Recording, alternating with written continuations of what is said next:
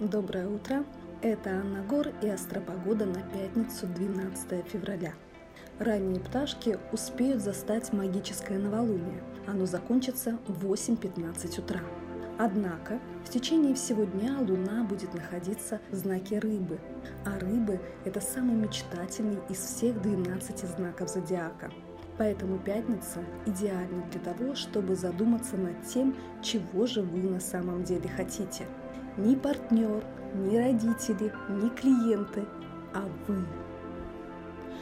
А также важно не просто пофантазировать на эту тему, а также прописать на бумаге пошаговый план реализации ваших мечт.